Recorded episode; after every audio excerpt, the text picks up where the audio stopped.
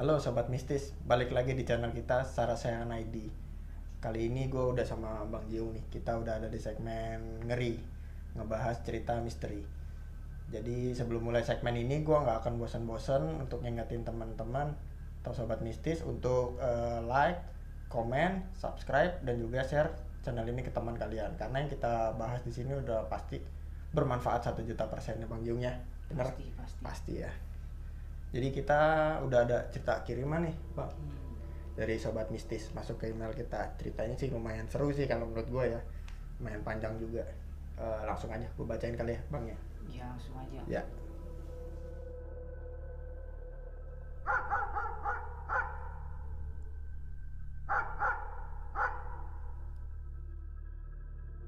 Halo sobat mistis. Sebelumnya perkenalkan nama gue Ade. Gue mau berbagi cerita horor yang gue alamin. Kejadiannya kira-kira di tahun 2014 di acara gathering MLM yang gue ikutin. Gue dan empat temen gue berangkat dari Bengkulu. Peserta sekitar 200 orang. Titik kumpul peserta di kota Bandung, lalu kita melanjutkan perjalanan ke penginapan di Lembang dengan menggunakan bis. Dalam perjalanan, salah satu teman gue bilang, begitu sampainya di sana, dia mau langsung berenang. Setelah sampai, tiga teman gue berenang dan gue pun ikut. Di saat berenang, ada salah satu member perempuan yang tiba-tiba turun menunjukkan gelagat aneh dan marah-marahin kita, menuding kita mengganggu dan membuat onar. Ternyata dia sedang kerasukan. Otomatis kita yang berenang langsung minta maaf. Tapi nggak sampai di situ aja. Member perempuan itu tiba-tiba nyinden dengan kesan yang menyeramkan. Terus lanjut ada beberapa member lagi yang ikut kesurupan. Di antara 200 member, ternyata ada yang ngerti. Dan dibantulah untuk tenangin yang pada kesurupan. Kondisi udah tenang, lalu ada lagi member yang katanya dia indigo. Tiba-tiba dia melihat ke arah plafon penginapan dengan terdiam. Sontak hampir semua member yang melihat dia kabur ketakutan ke kamar masing-masing. Setelah situasi udah tenang, gua dan tiga temen gua yang berenang tadi pergi ke balkon untuk santai-santai. Salah satu teman gua yang lumayan sensitif dengan hal gaib menyarankan agar tidak jauh-jauh dari dia karena ada nenek leluhur yang jagain kita. Nggak lama kemudian datang Ustadz untuk menenangkan keadaan malam itu. Keesokan harinya kejadian aneh masih terjadi. Tiba-tiba ada terminal listrik yang meledak dan menggagalkan acara yang sebenarnya sudah direncanakan. Karena dirasa suasana udah nggak kondusif, akhirnya kita semua memutuskan untuk pulang ke Bandung. Dua hari kemudian tiba-tiba teman kita nelpon meminta kita yang berenang saat di penginapan tempo hari untuk datang ke kosan wanita yang kerasukan di penginapan. Sesampainya di kosan wanita itu, ternyata dia masih kerasukan dan masih nyinden. Jin yang merasuki tubuh wanita itu meminta kita untuk meminum air yang udah disiapkan sebagai bentuk permintaan maaf. Setelah kita turuti, akhirnya wanita yang kerasukan ini sadar. Sekian bang cerita dari gua. Maaf kalau ceritanya terlalu panjang. Makasih juga udah dibacain cerita gua. Sukses terus Sarasean ID. Oke, makasih juga buat Ade yang udah ngirimin pengalaman horornya ke kita. Nah ini menurut gue sih panjang ya, tapi menarik sih bang. Jadi gangguan itu kan yang dialamin sama Ade itu beruntun gitu bang. Nggak cuman sampai eh, selesai acara, bah- bahkan sampai dua hari setelahnya juga kena nah yang mau gua uh, diskusi ini jadi kan uh, si Ade itu kan berenang gitu ya sama temennya tadi terus tiba-tiba ada perempuan yang negor dia hmm. gitu padahal si Ade juga uh, mungkin merasa nggak bersalah karena nggak ada yang ngingetin dia nggak boleh berenang gitu. Tiba-tiba ada perempuan turun eh ngapain lo berenang? iya marah-marah. Terus ternyata dia kesurupan. Nah itu kenapa sih bang? Gitu. Apa karena dia melanggar sesuatu atau apa yang dikira bikin onar gitu? Ya kalau gue lihat di situ sih dampaknya sih bukan ke orang yang berenang iya. Dampaknya itu ke yang di masuk itu yang dibilang kesurupan sih mm -hmm. itu lah dampaknya itu dari si orang mm -hmm. tersebut mm -hmm. bukan dari yang berenang itu bisa aja yang kemasukan itu karena kurang spiritnya atau mengolah kebatinannya gitu oh jadi kerasukan itu nggak nggak murni karena makhluk halus gitu ya kalau bicara kerasukan itu nggak semuanya kerasukan itu karena hal yang goib hmm. nggak semuanya itu bisa karena suges bisa karena pikiran hmm. ya banyak bisa karena suatu permasalahan-permasalahan yang banyak membebankan dia hmm. bisa aja timbul jadi seperti itu mengacunya lah gitu jadi mungkin karena ini kali ya bang terlalu sensitif atau pekanya tinggi iya, terlalu polos terlalu bukan terlalu pekanya juga bukan hmm. karena terlalu banyak dorongan hmm. di pikirannya dia itu jadi terbawalah karena itu bisa suges atau timbulnya jadi lah tertawa sendiri lah kayak hmm. gitu. Kayak ya semacam macam kesurupan. Sebenarnya itu bukan karena goib juga sebenarnya bukan. Hmm. nah kan si adiknya juga kan nggak tahu tuh uh, salahnya apa. Nah terus kan biasanya kan kalau kita mungkin nggak tahu juga kondisi suatu tempat seperti apa gitu bang ya historinya. Apakah tempat penginapannya itu bekas mungkin sejarahnya mungkin kuburan atau hmm. apa gitu kan nggak tahu gitu bang. Tiba-tiba jadi kesurupan massal gitu setelah uh, ada yang nyinden tadi kan bener kan? Nah itu sebenarnya nyinden itu manggil nggak bang? Jadi kena semua gitu dampaknya? Nah kalau dampaknya ini kan dari pertama kamu ngomong nih sebenarnya itu kenapa saya bilang kurang kebatinannya gitu. Hmm.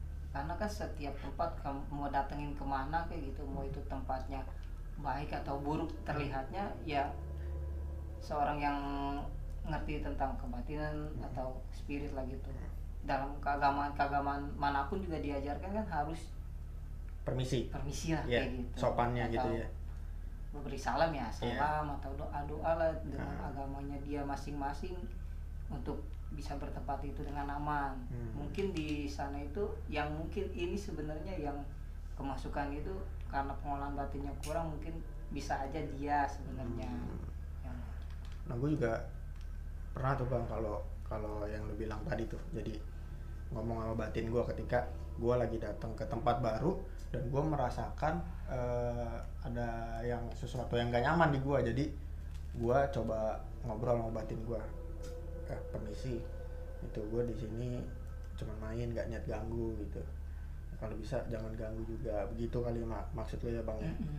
Jadi karena tempat-tempat baru itu kan uh, kita nggak tahu juga situasinya energi yang di situ ada apa aja gitu kan. Mungkin kalau kita ngobrol gitu jadi ngeredam gitu.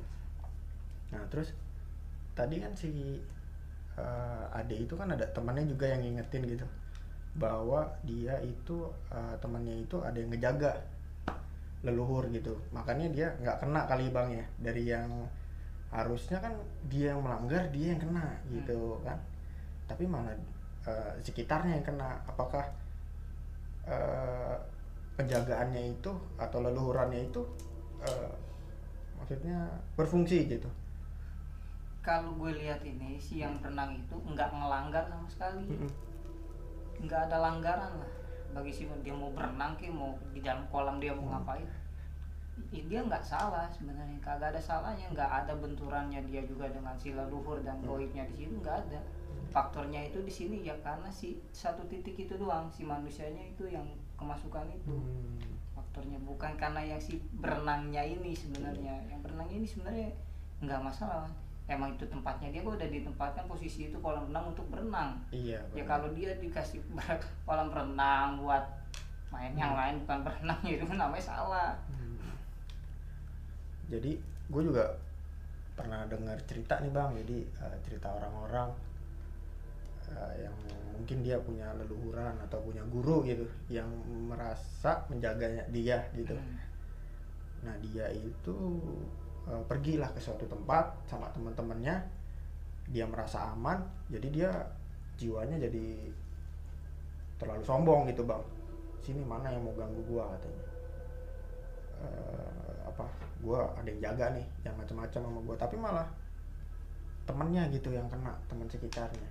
Itu mungkin gak dari leluhurannya si eh, si apa temannya Ade itu nah, jadi pemicu itu bang kalau kita ngebahas leluhur ya Hmm. kalau leluhur itu kan prosesnya itu kan bisa dari tertua-tertua dulu Hmm. yang mengilmu yang punya ilmu gitu Nah.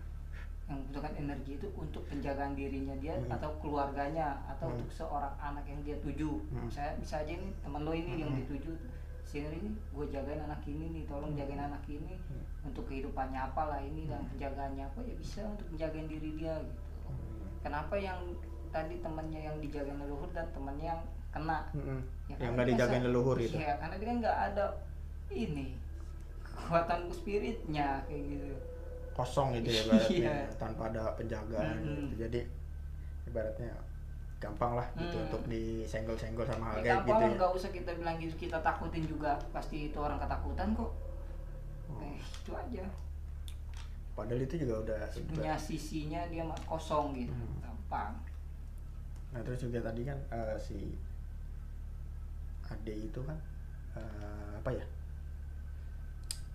Setelah kejadian itu ya kalau nggak salah ya.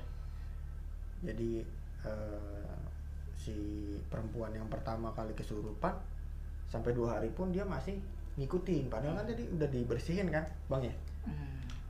kenapa dia masih tetap balik lagi balik lagi balik lagi gitu bang? Sampai dua hari terus sampai disyaratkan untuk minum minta maaf baru karena kenapa dia bisa dibalik lagi ke masukan lagi ke Hmm. substansi itu sebenarnya saya bilang fix ya ini fixnya itu seorang itu memikirkan hal tersebut terus menerus jadi ke bawah gitu jadi ke bawah jadi bukan makhluk Sebenarnya. halus itu yang nempel gitu enggak bukan. karena dia berpikiran seperti itu terus atau temannya ini menceritakan lagi kejadian itu ke dia maka timbullah kepikiran terus dalam keadaan dia gimana kita nggak tahu kan kepikiran lah dia kesuges ya jadilah seperti itu. Jadi kita simpulkan bahwa kerasukan itu enggak ini ya bang ya enggak nggak semuanya itu goib. Enggak semuanya karena makhluk Iya. goib gitu ya. Karena dianya sendiri bisa gitu. faktor dari manusianya tersebut. Apakah itu dia depresi banyak banyak pikiran mungkin juga karena kosong Hmm. tanpa ada eh, penjagaan spiritual atau secara agama gitu ya bang ya. Jadi eh, menarik juga sih bang ceritanya. Panjang. Enggak oh ini yang ini bang yang kabel tadi tuh kebakar tuh. Yang meledak gitu. Mereka kesuges udahlah bubar aja lah gitu. Daripada ntar ntar lagi padahal sih nggak ngaruh itu juga. yang ngajakin gubal bukan karena takut setan Hmm. takut kebakaran. Bisa aja Padahal itu sebenarnya sih karena takut itu sih bang kalau menurut gua karena gila dari kemarin kita digangguin Iya. habis sekarang digangguin lagi. begitu pas kejadian kebakar apa kabel gitu kan meledak udah bikin suasana makin kacau kan pikiran ke mana-mana Aduh berarti bukan karena makhluk halus. bukan makhluk halus ya sama yang kembali yang dua bilang 200 orang itu kemasukan nggak semua nggak semuanya tempat itu tuh semuanya itu dipenuhi jin gitu kan mungkin orang banyak yang bilang ya masukkan satu orang kok bisa semua apa karena di situ banyak jin yang Hmm. masuk masukin ke 200 orang itu enggak juga man. Hmm, Nah Enggak tapi juga si Ade bilang juga tadi kan ada temennya yang indigo gitu ngeliat Hmm. langsung tuh di plafon gitu. Ada makhluk atau dia kan nggak menceritakan dia ngeliat makhluk tapi teman langsung pada bubar gitu karena namanya indigo kan tiba-tiba gitu wah takut juga nih ngeri nih takutnya ada makhluk gitu kan yang mau ganggu mungkin kekuatannya gede jadi dia nggak bisa bergerak karena kan indigo kan udah terbiasa tuh Hmm. biasanya sama hal-hal seperti itu ngeliat gitu ya udahlah mungkin juga ya karena emang dia udah tinggal di situ gitu jadi kabur gitu karena karena mungkin energinya besar kali ya bang kalau kita bicara indigo ya Hmm. kalau indigo itu kan anaknya beda-beda tergantung kekuatan spiritualnya Hmm. juga ada juga indigo itu yang hanya bisa ngerasain dan ngelihat aja tapi nggak bisa mengendalikan suatu bentuk energi itu Hmm. kita nggak tahu kan ini indigo ini seperti apa kita nggak tahu Hmm. ya kan dia cuma di cerita itu dia cuma melihat itu doang Hmm.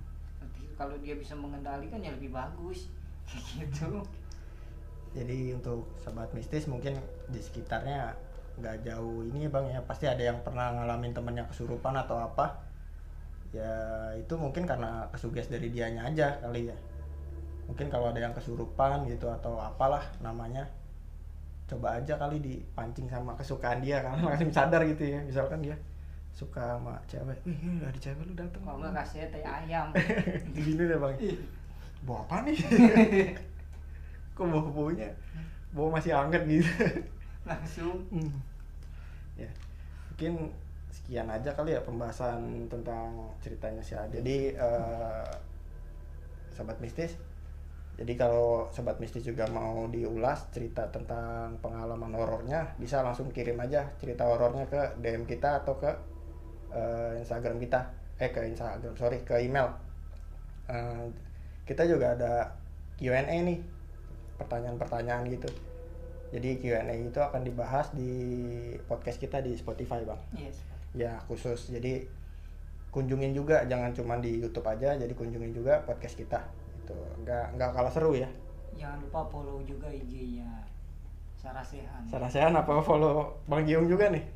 Hah? Oh, Sarah Sehan aja. Sarah Sehan aja. Jadi jangan lupa untuk eh, komen like subscribe dan juga share channel ini ke teman kalian. Hmm. Kita juga masih ada segmen seram seputar ranah mistis. Jadi buat teman-teman yang mau eh, mungkin memperdalami spiritual bisa tetap saksikan di eh, segmen seram. Ya. Terus untuk ulasan-ulasan cerita horor nanti ada juga ditemenin sama Bang Jiung gitu ya. Mungkin sekian aja yang penting jangan lupa tonton terus